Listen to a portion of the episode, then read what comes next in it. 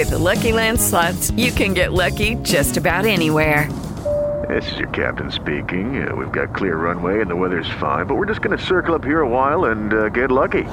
No, no, nothing like that. It's just these cash prizes add up quick. So I suggest you sit back, keep your tray table upright, and start getting lucky. Play for free at LuckyLandSlots.com. Are you feeling lucky? No purchase necessary. Void where prohibited by law. 18 plus terms and conditions apply. See website for details. Drivers! Start your engines!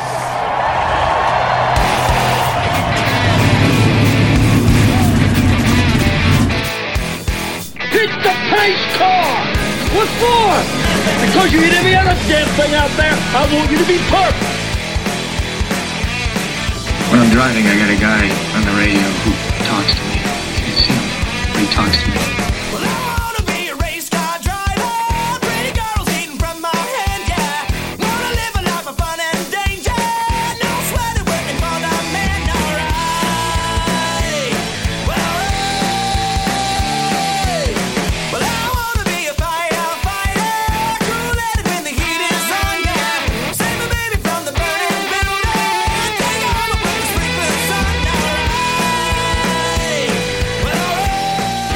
Didn't slam you, he didn't bump you, he didn't nudge you, he rubbed you. And rubbing, son, is racing. Hey, race fans, welcome to the Hoobazoo Radio Network and welcome to Drafting the Circuits. My name is Frank Santorowski. I'll be your host for the next hour as we run through everything racing. Before we get started, let me introduce you to the panel I've assembled uh, for you tonight. Excuse me. First off, Mr. Gray Warren from Richard Childress Racing. How are you, Gray? Doing, doing great, bud. All right, Seth Eggert, Motorsports Tribune. Seth in the house. How are you, buddy? Doing good. All right, Richard Uden, race engineer extraordinaire. Looking for work still. Richard, how are you? I'm very good, thank you. All I can right. be found on LinkedIn and all good uh, professional social media networks. All right, and our good friend Joey Barnes is off on assignment down at Homestead covering uh, the Indy Lights testing. So I have my good friend Frank Linker from the Indy Sports Car Podcast uh, joining us this week. Frank, how you doing today, buddy? I am awesome, and uh, thank you so much for uh, inviting me on tonight, there, Frank. Oh, always, always a ha- always a pleasure to have you on. You know, so. But uh, anyway, so let's talk about this uh, this week in racing. We had the Cup cars down in Atlanta, along with uh, the Xfinity and trucks there. Um, second week underway um, for for NASCAR. We have Formula One out in Barcelona testing in the snow. Um, I guess Bridgestone's got a new snow tire. Maybe I don't Probably. know. the um and the uh, Mazda Road to Indy gang, uh, the you know US uh, 2000, the um, Indy Lights, and then the uh, uh, the Pro Mazda are all down there at Homestead running on the road course, doing some testing down there. The Indy cars uh, are heading off to Sebring for one final test before their season opener, which will be March 11th. So, but let's start off with Atlanta. Now, Gray, when we all made our picks last week, right? I think each and every one of us picked a Toyota driver, uh, feeling that that Toyota was still going to have a fairly dominant package on these 1.5 mile ovals. Uh, the race we saw that was dominated by the Ford cars, um, specifically dominated by Kevin Harvick, who uh, finally won at Atlanta uh, again after first winning there in 2001. Uh, he's dominated that track and not been back to victory lane ever since. But uh, good win for Harvick, um, Keselowski, and Clint Bowyer um, completing uh, a sweep of the top three positions for Ford cars. So, uh, great. Take us through Atlanta a little bit. Yeah, it was a big it was a big weekend for Ford. I think Ford had nine of the of the uh, top twenty cars. So yeah, the Blue Oval Brigade uh, did well. But uh, you know, it, it's it was a Harvick parade, no doubt about it. Harvick's had the best car down there for the last four or five years and had nothing to show for it.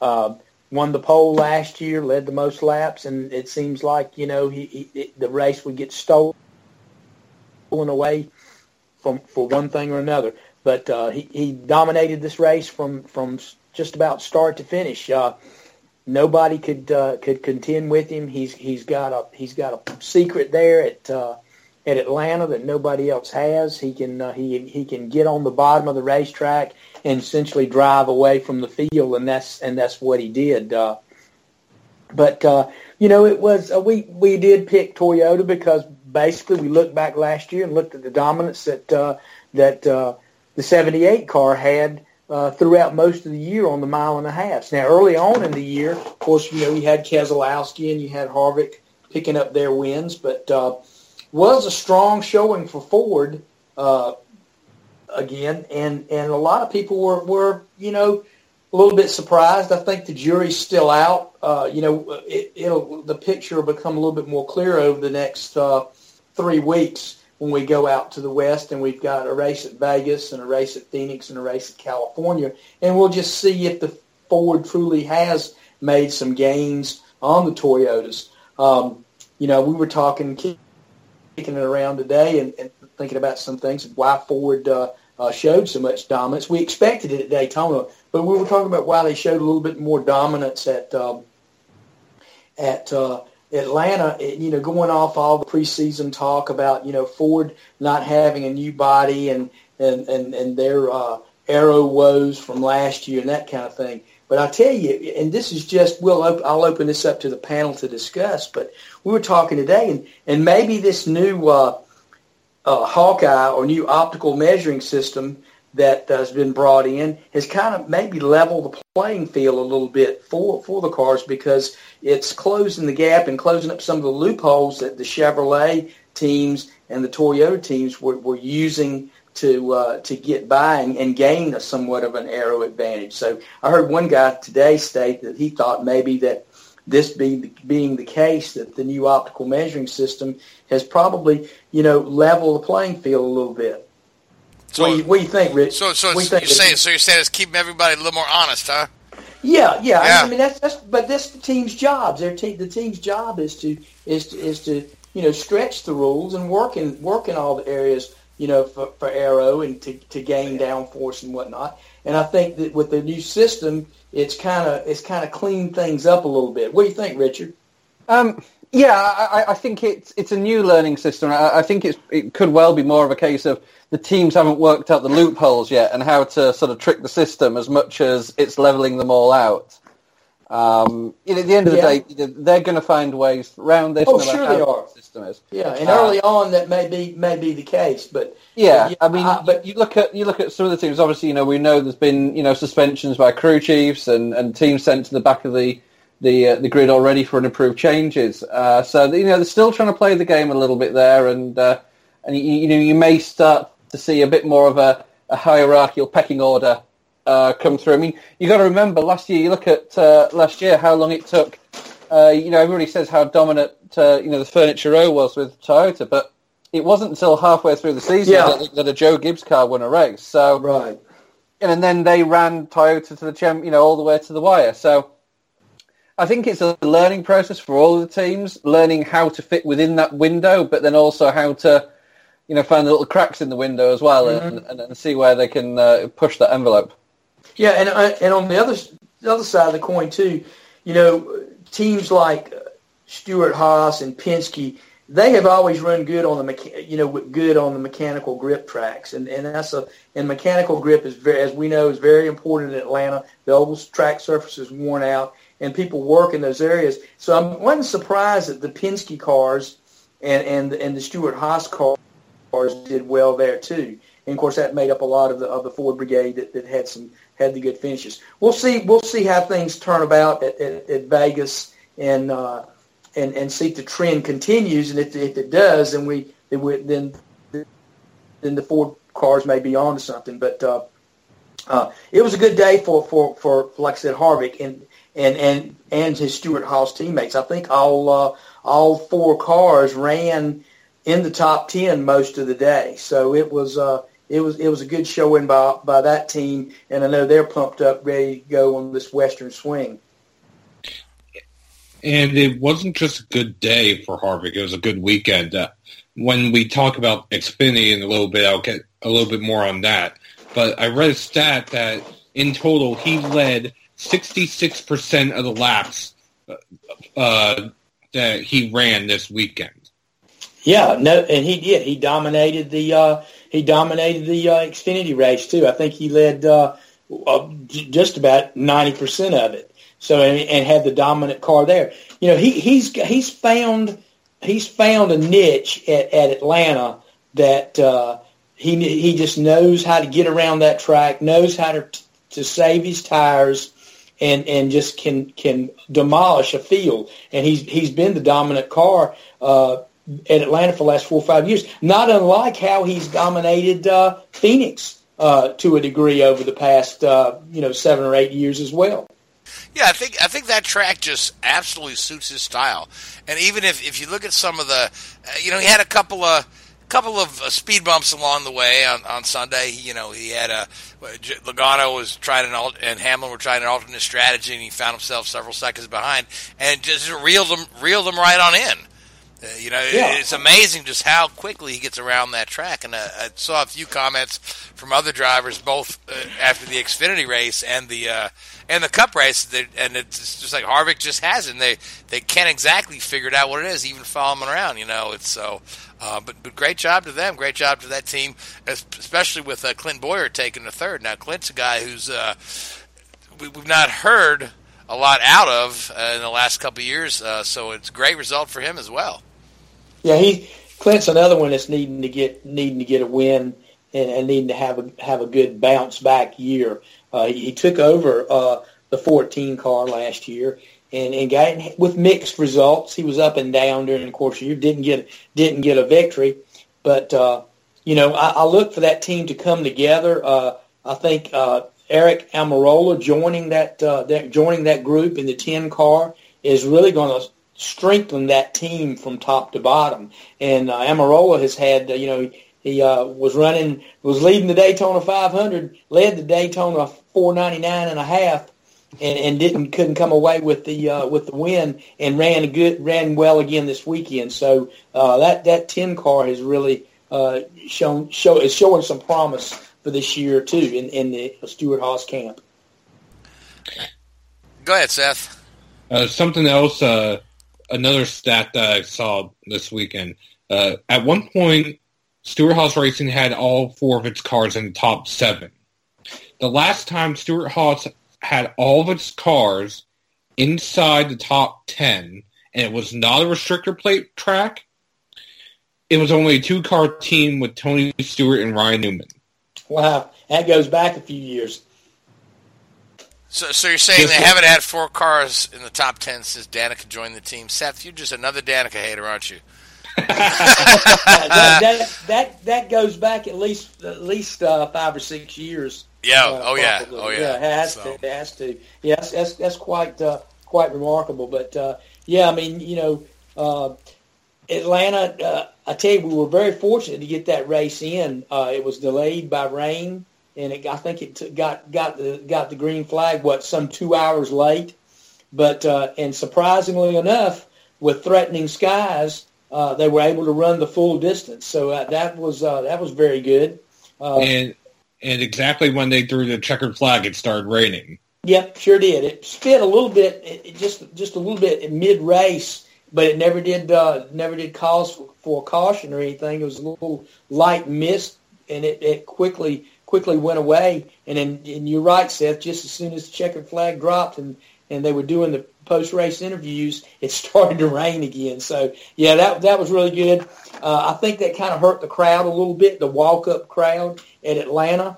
Uh, they had you know uh, uh, nice temperatures uh, all weekend long at Atlanta. In, in fact, the southeast had had pretty good weather. I, I hated the uh, the rains came in and threatened it because I'm sure that did uh, hurt a lot of their walk-up crowd uh, for race day.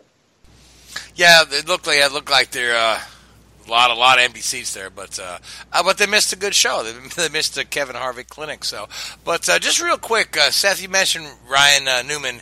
And um, Grant, I just want to ask you real quick. Uh, speaking of Ryan Newman, I did notice um, both last week and the week before, uh, Ryan Newman is now carrying uh, Cabela's on the car as a sponsor.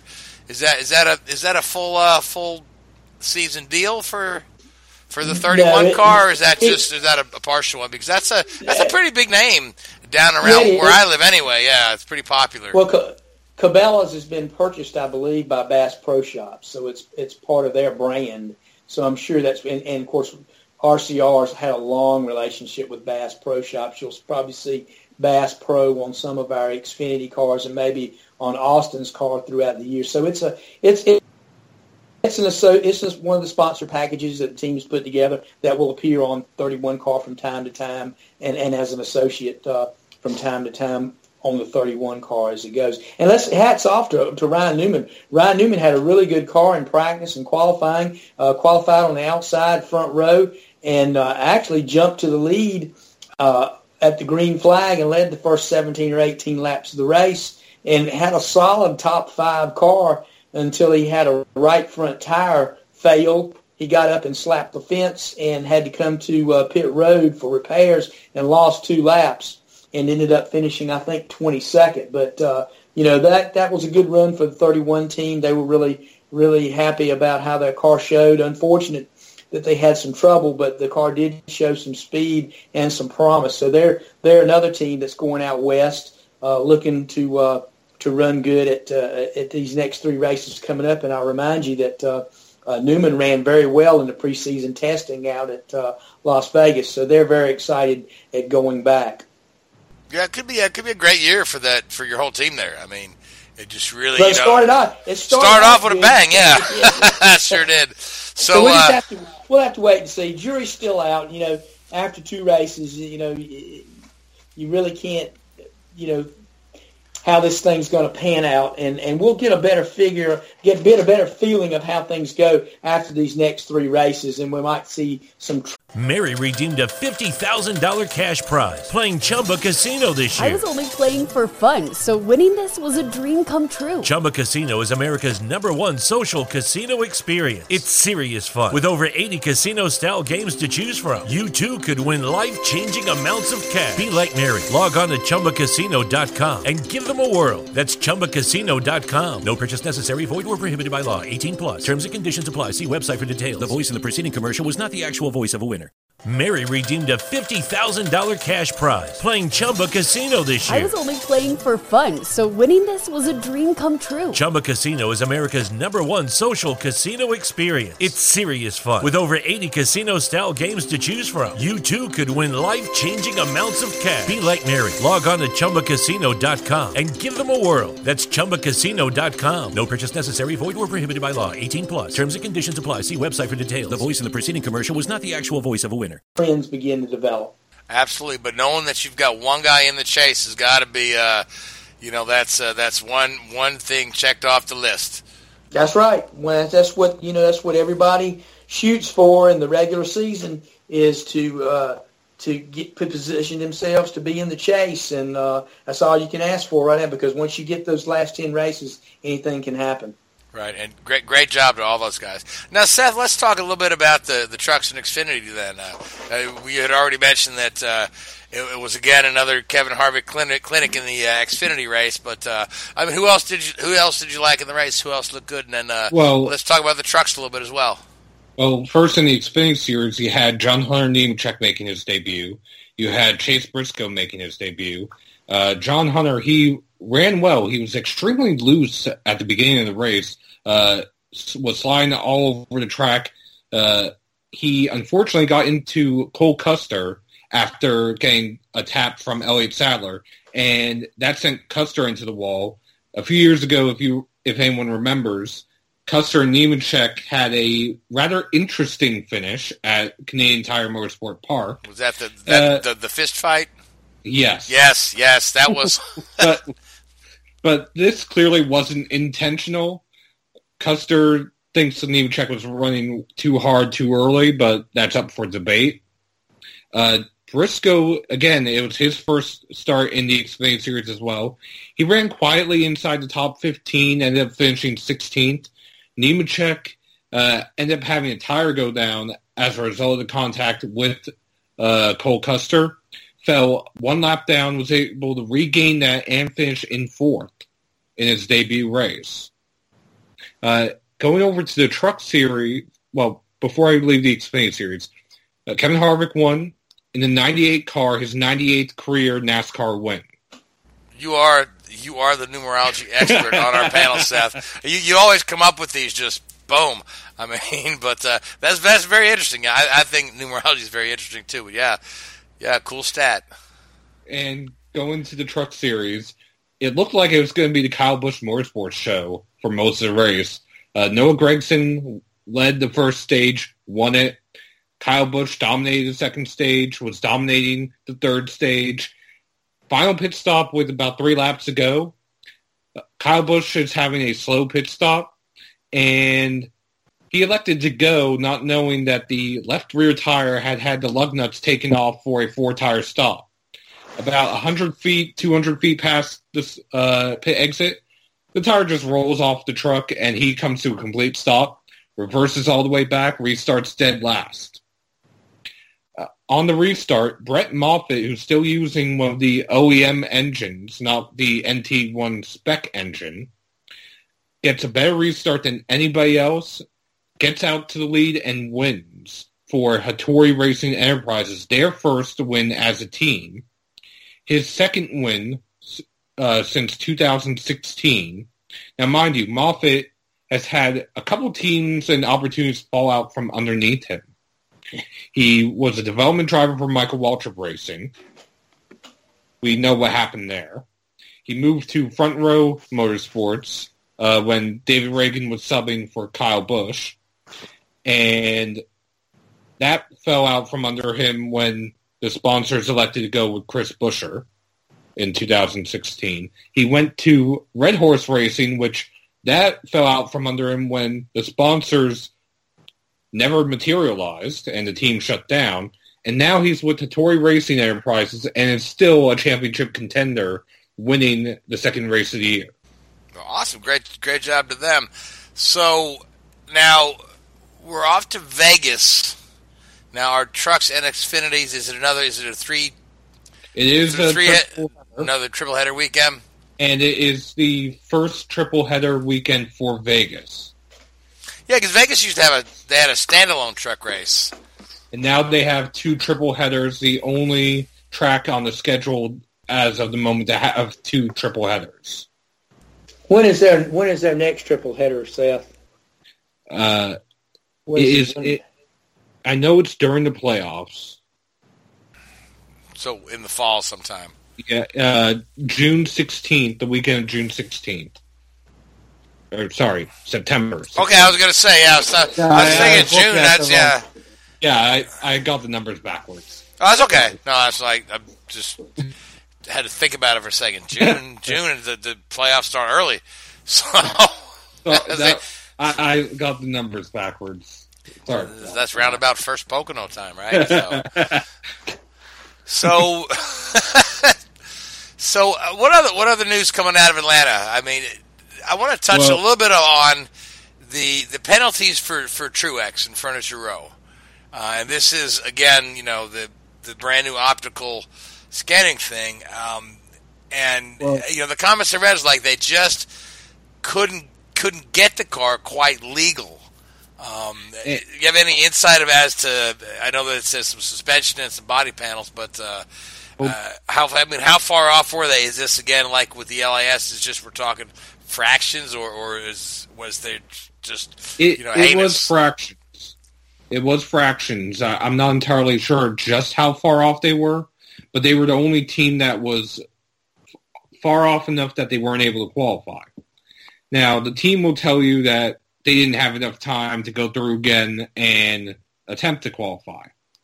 NASCAR says there was enough time, but if they failed a fourth time, whether it was then or any other point in the weekend, it wouldn't be that they just lost their car chief who was ejected uh, for failing three times. They would have also had a ten point penalty. Yeah, and you don't so, you don't want that any time in the season. I know it's early, but that that can come to bite you. So they elected not to attempt to qualify and start last. The other part of the penalty was the last half hour of final practice.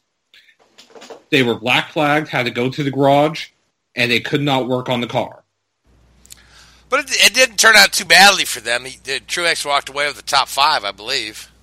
I think he finished. Yeah. He finished, fifth. fifth. right? Yeah, right. So he did, and I and, and I tell you that the seventy-eight teams known for uh, for being innovative. Let's let's put it like that. And and they've run afoul of uh, of the inspection process before. Even last year, during their strong run to the championship, uh, they had times where they where they would uh, run afoul of uh, the LIS machine and things like that. So so that's not unusual. Those, those guys, you know, they they do their job, they do their homework, and they push the envelope like they're paid to do. So yeah, um, not not surprised. They'll uh, they'll get their uh, they'll get their their house in order, and uh, they'll still be one of the teams to beat uh, as we as we move on forward. And now, going back to the truck series, real quick, I said the tire came off of Kyle Busch's truck. There is a rule that if you have a tire that was not installed properly, that the tire changer, tire carrier, crew chief, and I believe the tire specialist would be suspended for four weeks. Technically, the tire wasn't installed. They were in the process of uninstalling it, but the audible came before the lug nuts could be reattached. That being said, Kyle Busch's crew chief at or Kyle Busch's pit crew at Atlanta for the Truck Series was not his Cup pit crew, as some assumed. It was made up of members of the Stewart Haas Racing pit crew, who were moonlighting in the Truck Series. So depending on what NASCAR decides to do, either they'll be penalized and suspended from truck events only, or they could be suspended for up to four weeks for all events, which would affect, instead of just Kyle Busch Motorsports, multiple teams that had nothing to do with it and were not even participating in the race. Conspiracy theories. Here we go. Yeah, I was gonna say, yeah, if if that if that penalties goes down like that, that'll be the end of moonlighting uh, for for a for a truck team.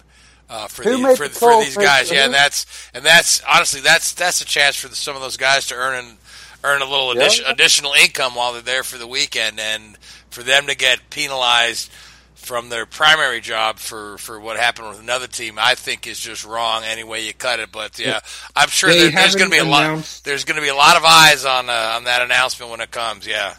Yeah, the, the I- interesting thing is who made the call to leave. Was it the crew chief? Sometimes it's the spotter. You know, because normally, you know, you'll hear them. The, the, the, you know, they'll for some reason shout "dig." I mean, I don't know what Well, what they're No- supposed to do. Get a shovel they- out. no one's admitted who made the call as of yet. But over the radio, they'll be able to. Um, all the all well- the radios recorded, surely. Well, what I was going to say is there was a, a- it was just a slow pit stop because of the new air guns. They were having a sl- uh, trouble on the front tire, Surely not. which some people think Kyle took it upon himself seeing other trucks coming in his rear view to gun it. Yeah, I mean, if if they can, I'm sure they've got the audio. They must have the audio, and they can sync it with the video. And if it genuinely is him going on his own accord, then he should get the penalty. But of course, they're never going to do that, are they? Um, but if it is the crew chief shouting or the spotter shouting, I mean, if it's the spotter shouting, then surely a penalty should come his way, not to the other guys that were just trying to do the job. It's certainly not the fault of the uh, the tire carrier. I mean, the tire specialist. I mean, that's a ridiculous penalty on the tire specialist because he has nothing to do with the pit stop. But going back to the penalty itself, the rule is installing the tire. They've never Sure, yeah. installed a tire, therefore, Yeah. technically speaking, that rule doesn't apply in this case. No. We'll just have to pay attention to how that one Yeah. comes out. Yeah. Now, speaking of the new air guns, right? Um, Harvick had an air gun failure on a pit stop, did he not? Uh, he Early the on. gun was uh, reversing back and forth to uh, tighten and loosen on one stop, and on the same stop, when they went to do the left front tire, the air hose exploded. Yeah. So who gets the penalty for that NASCAR for mandating the gun? Uh, well, he Uh, he came back in to make sure the tire was tight, and he dropped to like 15th or 16th in the running order, and by the end of the stage was back in the, the lead. So Yeah, yeah, it didn't hurt him too much, but uh, but if it wasn't Harvick with the dominant car, you know that gun failure could have really uh, ruined somebody's race, particularly if it was quite a bit later in the race. So uh, The '78 had some gun troubles. Was was was another team that had uh, trouble with their guns, um, among among others. and I think that's another thing too. That's the new rule this year, where you know the the guns are handed out at random to the teams. They're all the same. Uh, it's one of the things that the owners had asked for because the pit gun development had gotten the cost of it had gotten to be rather high, and that's one of the things that they they wanted to do to to kind of uh, uh, cut some costs. So that that's why that has entered the game, and I think it's going to take a little bit to uh, to obviously work out some of the kinks and the bugs in that system too, because there was several teams that went away very unhappy about it uh, after Atlanta. We'll, that's another thing we're going to have to watch over the next two or three weeks and see how uh, how that program progresses. Yeah, like Now- with, like with anything new, it's got its growing pains. Now, yes, Seth. And and just one note on that: the guns are all the same, but just like how Goodyear recommends a tire pressured, and the teams don't have to exactly go by that, the manufacturer of the air gun recommends a pressure for the air hoses. You don't Well, have to the go whole- by the pressure, but then again, there is still a maximum pressure that they can't go over. Period. Right, and then and from what I gather, they they are they are issued the regulator as well. So it's uh, you know it, it's a whole system, and it's like you said, it's it's new. They've only used it at, at Daytona, so this is the second race for it. Uh, so we'll see how it goes. Obviously, there's going to be some issues from time to time. The pit stops, along with along with the guns being slower and the uh, and and losing a man, uh, you know, being the, the over the wall uh, pit crew being cut down to, to four people, include with with an additional fifth guy being the fueler. Uh, it slowed the pit stops down mightily from uh, from what we've seen in years past. So that's another thing that we're going to see uh, kind of develop and, and go on as the year goes goes. Also, All right, so now Frank Linker, you've been kind of quiet over there in in your little corner because the NAS, NASCAR's out of your your realm of expertise. So I'm going to give you the 1st Couldn't be pick. further. so, so I'm going to give you the first pick for Vegas. um, uh, Jimmie Johnson. Well, you know what? Jimmie needs some good luck. I tell you, after Daytona and after Atlanta, Jimmie could use a good result. So I, Uh, I that's- seen him on a commercial last night. That's. Yeah. okay. Hey, good enough. Um, Seth, Seth, Seth, who do you like for Vegas? For Vegas, I'm going to go with Keselowski. Oh, Okay, so Richard, Richard, you had evidently planned to go with Keselowski. So, who would you like to take for Vegas? Blaney. Blaney, good call, good call. And Gray, Hmm. I'm telling you, I'm I'm I'm gonna I'm gonna see. Let's see. Let's see. Who do I want out there? I'm gonna have to go with the Toyota. I'm gonna say Kyle Busch is gonna uh, gonna prevail at uh, at Vegas. Hometown boy. hometown boy, absolutely. And you know what? I'm going to say that Kevin Harvick wins two in a row and uh, picks up a win in Vegas. So, uh, with that being said, NASCAR, all three series be at Vegas next week. Now, as we mentioned at the top of the show, Formula One testing in Barcelona. They've got some bitter cold temperatures. They got a little bit of snow. Uh, we're seeing some. We're seeing the first visor cam videos with the halo, um, which is causing quite a stir on social media from fans. But With the Lucky Land slots, you can get lucky just about anywhere. This is your captain speaking. Uh, we've got clear runway and the weather's fine, but we're just going to circle up here a while and uh, get lucky. No, no, nothing like that. It's just these cash prizes add up quick. So I suggest you sit back, keep your tray table upright, and start getting lucky. Play for free at LuckyLandSlots.com. Are you feeling lucky? No purchase necessary. Void where prohibited by law. 18 plus terms and conditions apply. See website for details. I've not heard a lot of backlash, um, negative comments from the drivers. Um, so, Richard, uh, you pay close attention to this. Um, let's let's talk about uh, Barcelona. We're two days in. I know that by the time our show airs on Thursday, we're taping Tuesday this week. That there'll be four days of testing in, but so far, uh, Ferraris, Mercedes, and Red Bulls have all shown some speed, and um, th- Williams, they're reserve driver was fastest, wasn't he? Or faster, faster than the uh, than the guy who took his spot. So I'll let you take it away from there, Richard. Give us a little report on Um, the first two days of Barcelona.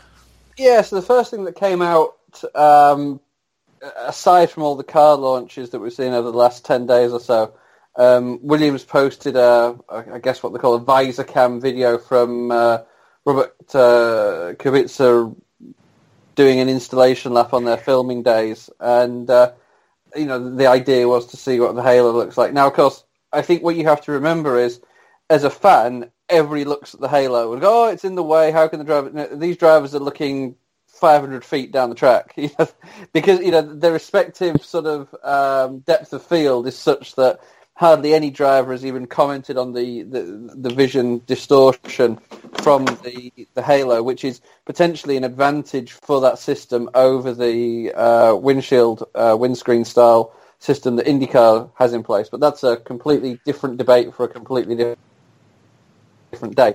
Um, some of the interesting things I think coming out of the first two days at Barcelona, uh, Christian Horner's complaining um, already. No. Yeah, I know, I know. Uh, take a seat, everybody. Um, you know, Renault potentially are having strategic engine changes. The rules now now now that uh, teams can use three engines per season. They're so gonna call it Renault, a Rolex engine now. pretty much. Um, it's uh, you know, it'd be interesting to see how many you know there are going to be at least. I mean, if you've got three engines per season, that's what six races at least, isn't it? Maybe seven races, two hours per race. Yeah, I mean, you're into the into the by the time you're doing all the practice and qualifying, you're into at least twenty hours of running life per engine. So you're getting there towards an endurance engine these days. Um, so Renault are talking about that a little bit. Christian Horner's already bleating um, on that subject, which unfortunately doesn't make news anymore because he does it all the time. Um, which you know it does detract a little bit from that Red Bull, which looks like a pretty competent car. It looks a lot more from the video clips they've seen. The the rear last year was Red Bull's issue, and this the rear this year looks a lot more planted. The, their traction appears to be better uh, than they've had in the past. Uh, The overall uh, car looks great, I think. yeah, I think they do. It was very strange they had that interim launch livery, which was around for a week. They didn't test with it, and then they just launched the same livery they've run for the last four or five years. I, unless somebody in the graphics department at Red Bull, you know, wanted a bonus or something, I can't quite see why they did that. Um, Honda have been pretty impressive. Um probably picking up from the gains that they made throughout 2017. Of course, now gone over to the Toro Rosso team rather than McLaren. I just looked at some numbers here briefly while uh, before we came on. So in the first four days of testing last year, McLaren with the Honda engine did 208 laps at an average. Their fastest time at the end of each day was an average of three seconds off the pace.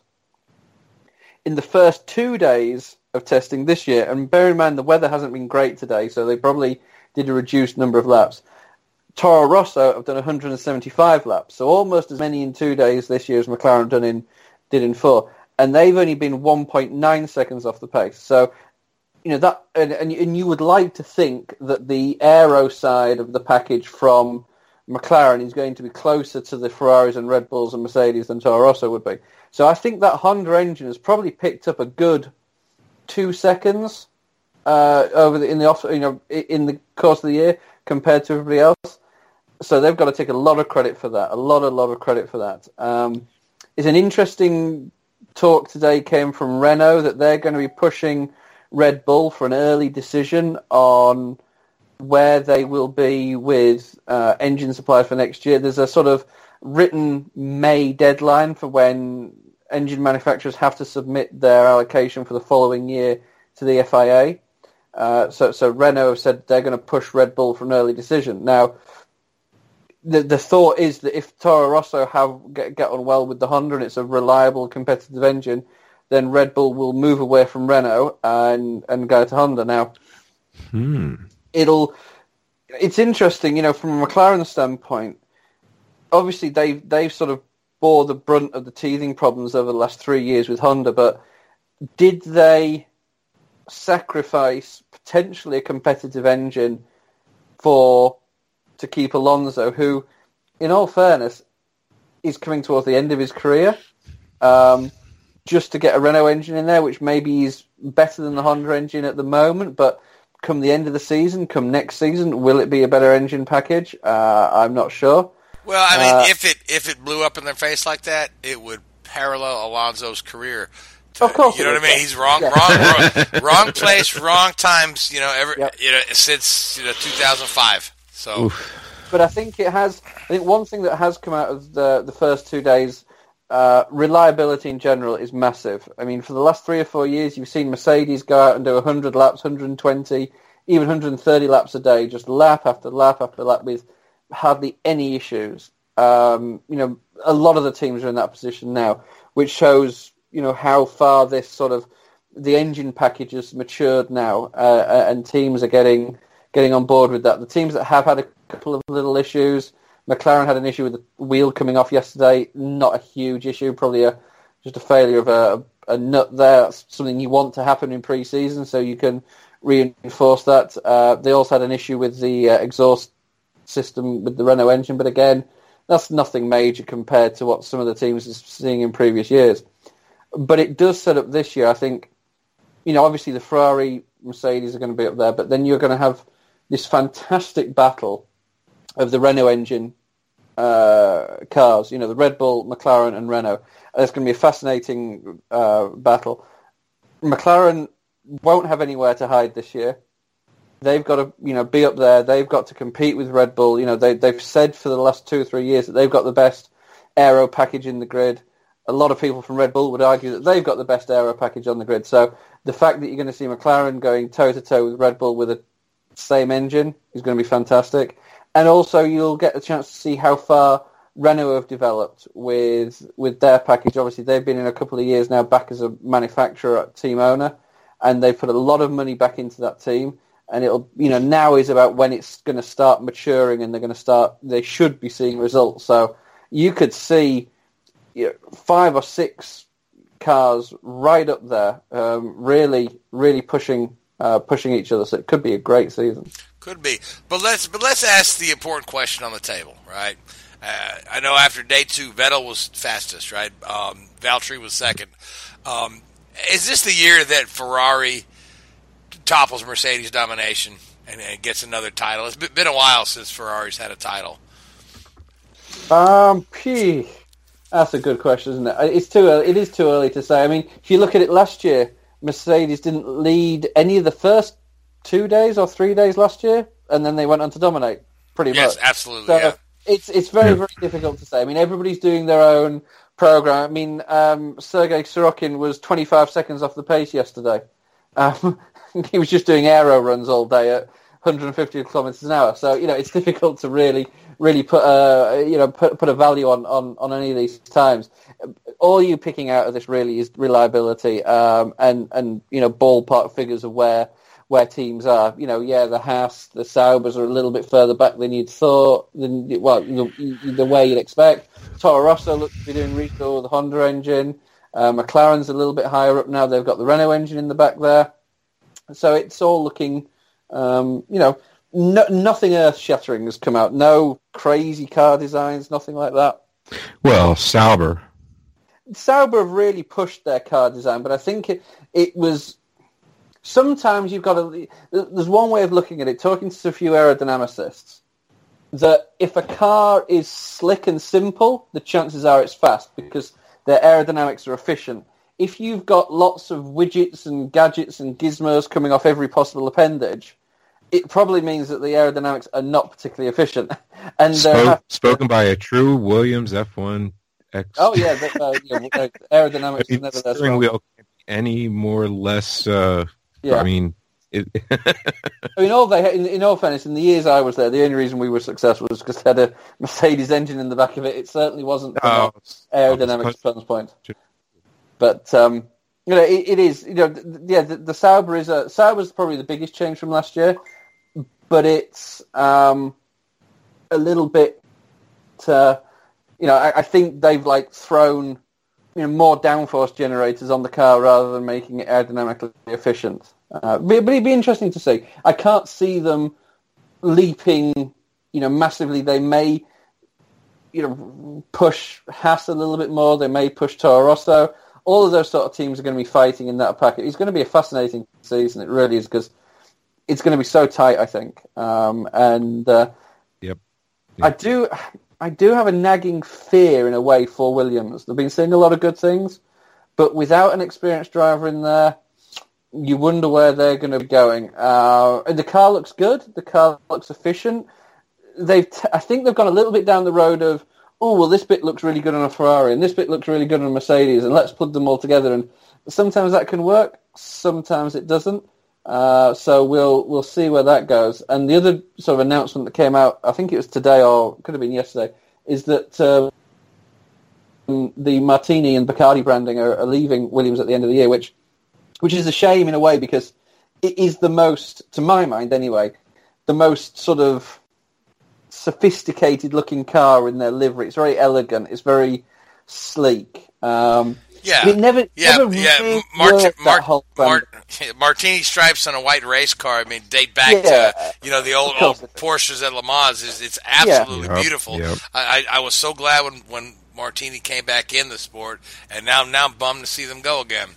It's Well- an iconic look. Of course It it, really yeah. is. Yeah, yeah. I mean, I was there when, when they came in, and in a way, it's been a little bit of an unfilled promise. I mean, and again, marketing people, you know, apologise to any marketing people out there, but they do tend to oversell and underdeliver. And they were very much, oh, you know, you, you know, every airport you go in, when you go through the duty free, you're going to see uh, you know, Martini branding and, you know, the Williams cars on display in all major airports and all this sort of stuff. And it's just never really got there. And yeah, it's a real shame because I think from a visual perspective, it looks such an elegant and sleek car. And uh, it'll be a real shame that, uh, and hopefully, you know, they can keep up that branding with another supplier. You know, they've had that sort of whole I often think of it as like you know that sort of British sort of sophistication, if I do say so myself. Um, That's not biased at all. no, but you know they've had like the um, you know you've all seen the the the um, you know the, the commercials that they've done where you know all the pit guys were in the suits and the I think it's Hackett sort of men's outfitters and all this sort of stuff and the martinis and you know a very um, sort of elegant appearance. Um, and Kind you of like hope a, they little, little. James, James Bond Yeah, suave. Yeah, almost. You know, what just- channel is this commercial on? Maybe it was only in the UK. Maybe it was only in the UK. I don't know. Um, but um, you know, you hope that they don't end up going down like the um, uh, you know Force India route and end up looking like a kid's coloring book.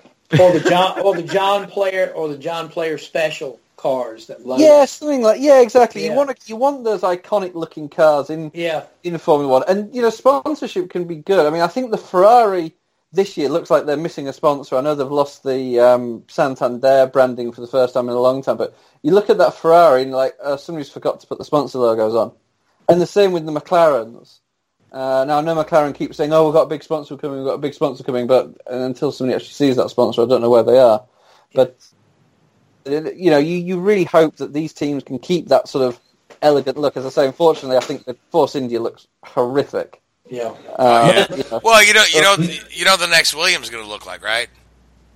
It's going to say Lance's daddy's money on the side of the car. Exactly, yeah. Yeah, oh yeah, my so- goodness! La- Russian flag on one side and Canadian flag on the Same, other. same, Stroll same, Papa Stroll, Papa Stroll. So, Stroll Maybe- all right, so Maybe, let's. Uh, Formula. Well, I throw this in it. Maybe Formula One needs to do a, a retro weekend like uh, like NASCAR does at Darlington and bring back. Oh, it'd be great, old- wouldn't it? But oh my God! Can, can you can you imagine having the you know the blue the blue elf car uh, and uh, you know, the John Player special, the Marlboro McLaren? Yeah, the I old, would love uh, to see Right. that. the, uh, Williams Yeah. from the mid '90s, the uh, Camel and Canon. Yeah. Oh yeah, or, Yeah, or, or yeah, even does go back to the Sa- Saudi Airlines Williams. I Yeah, love that the and- green the green and blue. Yeah, and the Brabhams. It's like a You throwback. know, yeah, the Well, when I was uh, when I was actually before they got Martini as a sponsor, uh, I did see probably wasn't meant to see this, but there was a complete car mocked up with Qatari Airlines at Williams. They were looking to get them in as a major title sponsor, and it was that sort of purple um, finish to the car. The Martini one looked far better. Um, but yeah, so there's certainly brands out Well- there they can pick up. Yeah, yeah. But if if there was a team in F one that had some sponsorship issues and could get a sponsorship, it'd be Williams. I'm sorry, they they just do great in sponsors. You know, just finding sponsors when they need it. I think they do great in finding sponsors. I don't think they do great in finding sponsors with lots of money. I think that's Well, they just get a whole lot of them. You know, I mean, Yeah. quality, quantity. I mean, you know, it is what it is, I guess. Yeah. All right, so. Oh. all right, I, Laker, I want to leave you ample time to talk about the MRTI. So, uh, Formula One, Australian Grand Prix, March 25th. So that's a few weeks out. Uh, we're looking forward to the uh, start of a new Formula One season. So, uh, with no further ado, Frank I thought you were going to ask us to make picks then. I thought that's a bit quick. No, no, no, no, no, no. I just, I'm just, you know, What, case- like a winner, real quick? We can do that. I guess it's fine. Oh, yeah, Mercedes, Mercedes, Mercedes. I don't know. Um, Robert, Uh, I, I'm going to say Verstappen. I'm I'm going to say Verstappen's going to be the wild yeah, card okay. of the year. Well, come back on the show in two weeks to make your pick for that. Okay. So- there you go. Well, no, no, I'm There- saying for the year. For the year. For the year, okay, all right. I'm, I'm going to hold you to that. You buy me, you buy me a beer, uh, buy me a beer at the season-ending banquet. So, uh, but anyway, so O'Doul's, you got it. O'Doul's, yes, sir. We, we anyway, Frank, thanks for coming on the show. I know you, um, uh, for our listeners who don't, uh, who haven't caught you on our show before, don't listen to you regularly. Uh, you can you can hear Frank and his uh, his wife Missy on their show, the uh, Indie Sports Car Podcast. And um, Frank, you're always in the um, the MRTI pits at the racetrack there, and I know you even ha- had one of our fellow journalist friends call you out and say you're always in the in the kiddie pool or the kiddie pits. But uh, but man, uh, you we know play in the kitty paddock. He the kitty paddock. That's that- what that's what he said. quote? Yeah, Yep. Yep, that's yep. the quote. Yeah. So, but uh, I mean, that kitty pat kitty paddock is the next generation of open wheel stars there. And, and if you look at the nine rookies that are going to be in the IndyCar series this year, um, who are going to be starting more than one race, we've got nine rookies, uh, and the bulk of them came out of the Mazda Road, Mazda Road to Indy program. Uh, so let's Ed talk. Jones say no more, right? Ed Jones, say no more, in the Ganassi car this year. Yeah, so so talk to us a little bit about the um, the Mazda Road to Indy, um, just briefly. Some of our some of our listeners know a bit, some don't. And then let's talk about these uh, testing down here. And I know you've had a chance to chit chat with some of the drivers, and you've got uh, an announcement that just happened. All right. Well, uh, we'll we'll start off with the announcement because we've been hearing them since uh, I, I think the first one was Mid Ohio last year. Santi Urrutia was uh, hinting that he was going to have an IndyCar ride. Uh, he's racing Belardi Racing in Indy Lights this year full time. So that's the uh, that's the breaking news of today. So there you go, everybody. Santi will not be in IndyCar, unfortunately. Not that nobody seen that coming, but anyway, moving on. um, yeah, starting USF 2000 now. I mean, uh, MRTI. It's just like, like like you said, Frank, and I couldn't say it any better. It's it's the stars of the future. Uh, great personalities, and uh, very accessible. Always, uh, you know, if you go to a race and MRTI is racing there, go there all, all you know all two three days of the racing and you know uh, you'll have a great time and they're very accessible just like the IndyCar guys are but they're a little more accessible than IndyCar guys but great personalities you know and some great racing. Um, I think we voted last year the best race of 2017 season. Pro Mazda race number two Road America. Believe that? So there you go it was uh, Anthony Martin and Franzoni, which Franzoni won Pro Mazda Championship last year. So he got the scholarship, stayed with Juncos Racing, and uh, is racing in Indy Lights this year. So, uh, but uh, starting in the USF 2000 series, uh, just going by the past test here at Homestead, uh, Kaylen Frederick, the young, young Kaylen Frederick, uh, top of the charts at the end of uh, practice. I mean, uh, just you know, really, really happy for him. Um, followed by uh, Rasmus. I don't know how to say last name. Lindich. L I N D H. Still gotta get used to these guys. Uh, Lucas Kohl. Uh, he's a he's not a rookie. He's coming back. Uh, Kyle Chappelle and Kyle Kirkwood. Kyle Kirkwood is a driver to look out for in the upcoming USF 2000 Pro Mazda. I mean, he'll be an IndyCar within about four to five years, no doubt about it. Uh, looking down the list, Calvin Ming stands out to me uh, at eighth right there. Um, you know, looking down, looking down. Uh, you know, Darren Keane.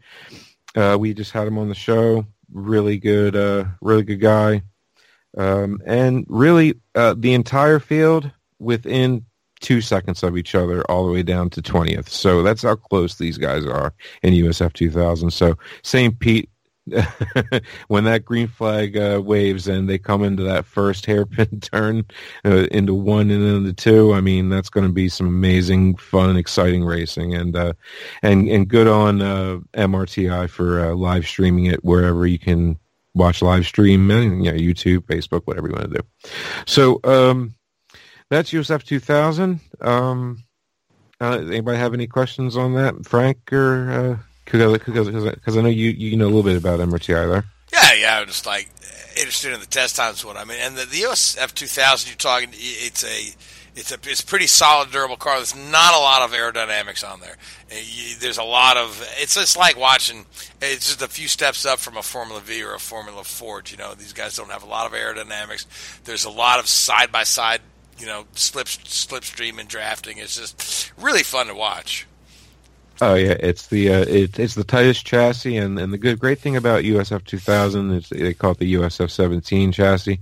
Uh, uh, uh, basically if you make it to Pro Mazda, you take your chassis with you and you just replace the parts.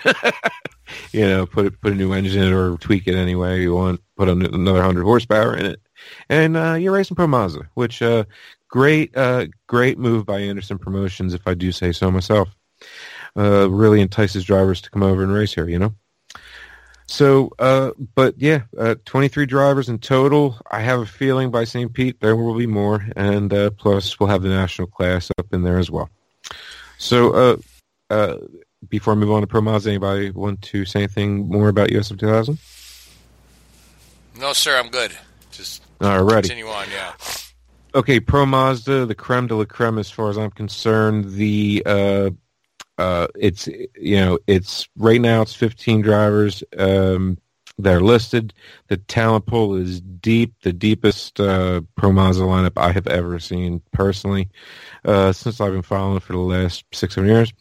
Uh, I mean, Carlos Cunha uh, just had the speed the entire uh, you know testing at Homestead, and I'm not surprised. Sting Ray Robb, I am surprised. Uh, this is his second year.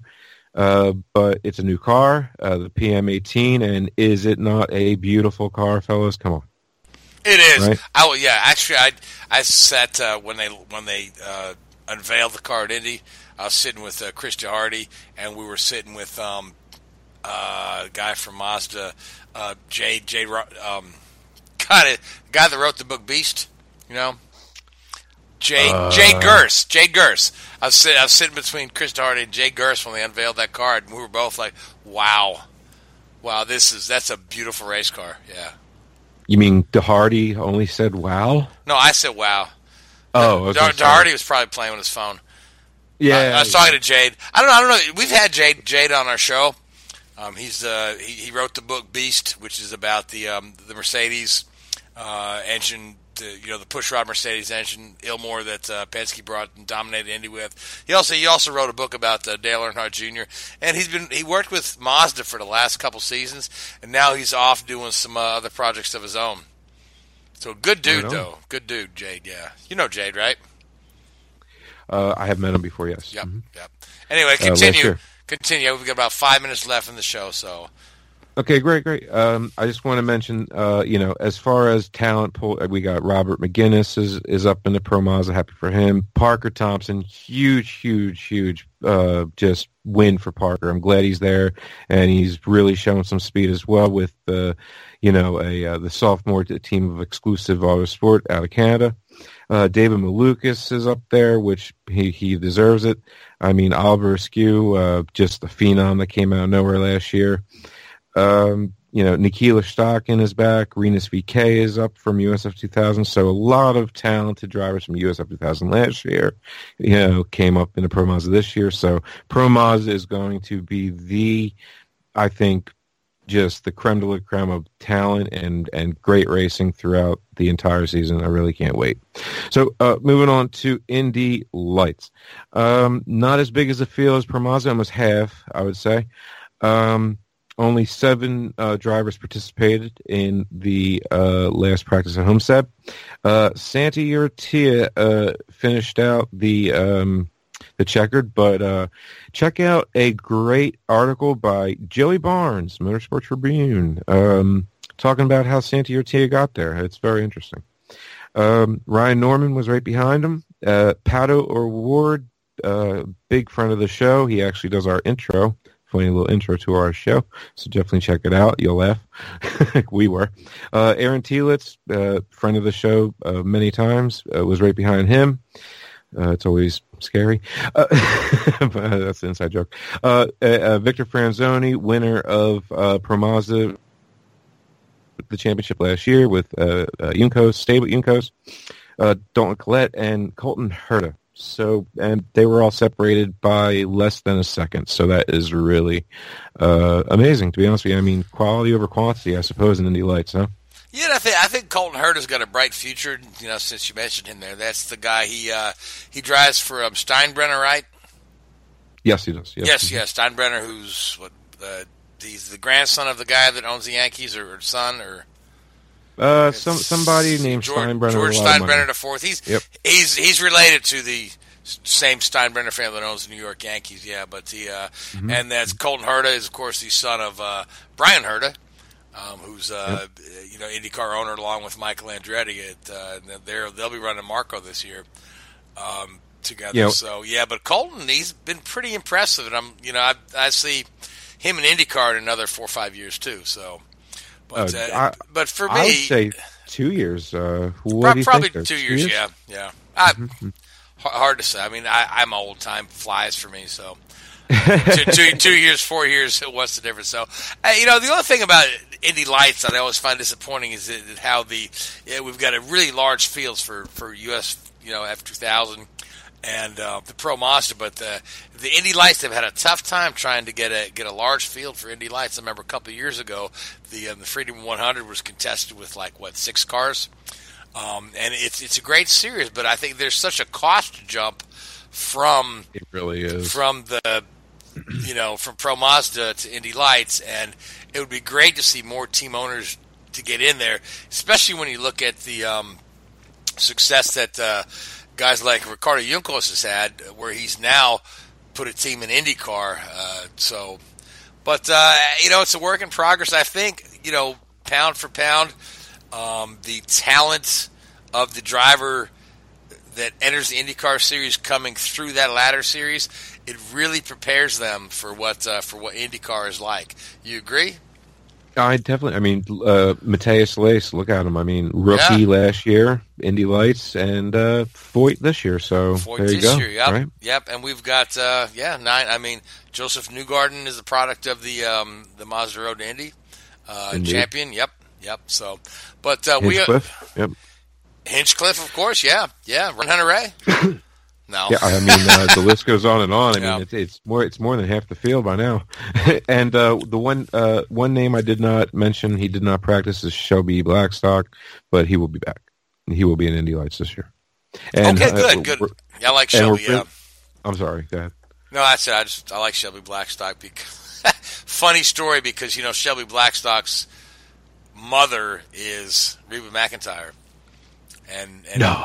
No, I know my no, my, no, my, I'm kidding. my wife was my wife was blown away by that fact when we were at the Indy Lights race and Reba comes out to sing the national anthem. She's like, "Oh my gosh, Reba McEntire, I love her." I'm like, "Yeah, her kid's in this race." Really? You know what I mean? Just just the little things that that that we might take for granted that that that other people know. My wife was just blown away. Reba McEntire was singing the national anthem at the Indy Lights race, but uh, but there she was, and um, Shelby had a pretty good run that day too. So, but we are at, we are out of time. But I'm going to give uh, give enough time to go around the table real quick. Give everybody one quick final thought for the evening, and I'll start with you, Gray. Looking forward to going out west for the next three weeks. Uh, should should get a you know a, a preview of what we're going to see throughout the first half of the season on these uh, on these mile and a halves. All right, Seth, you get a really quick thought. Uh, I just saw this piece of breaking news. Uh, Chip Ganassi Racing's president Steve Lauletta is going to step down. Mm. Mm, okay, that that's a developing story. So, Richard, um, it bums me out we didn't talk about Formula One's new streaming service. So you got uh, three seconds to just mention it. Uh, I hope they don't try and turn it into an NFL coverage. All right, excellent. Frank, Frank Link, you got uh, one final thought for the night before we go off the air. Uh, Anthony Martin get into Indy Lights, and I want to officially say that Christian Alessio, I know I said his last name wrong, but he is our th- official third mic uh, of our show now. We're very happy to announce that and find his book, um, uh, The Outside Groove, uh, on Amazon and Barnes and Nobles. All right, and we and we get find the Indy Sports Car Podcast. You've got to have have a uh, you're on Bean Pod, right? And Podbean. Podbean. I'm sorry, my bad. Podbean, okay. and you guys have a Facebook page as well. So uh, check them out. You guys are on Twitter as well. Right. Um, again, uh, my name is Frank Santorowski. Yeah, I mean iTunes, uh, Stitcher, wherever. Wherever, sorry, right? Frank. I was trying to sign off. Anyway, my name is Frank Santorowski. This is Drafting the Circus on the Whoobazoo Radio Network. I want to thank you guys on the panel. I want to thank you folks that listen in. Uh, been a great show tonight. We'll talk to you all in a week. Good night. W-H-O-O-B-A-Z-O-O, that's Whoobazoo.com. Enter website, enter website, enter website, enter website. W-H-O-O-B-A-Z-O-O.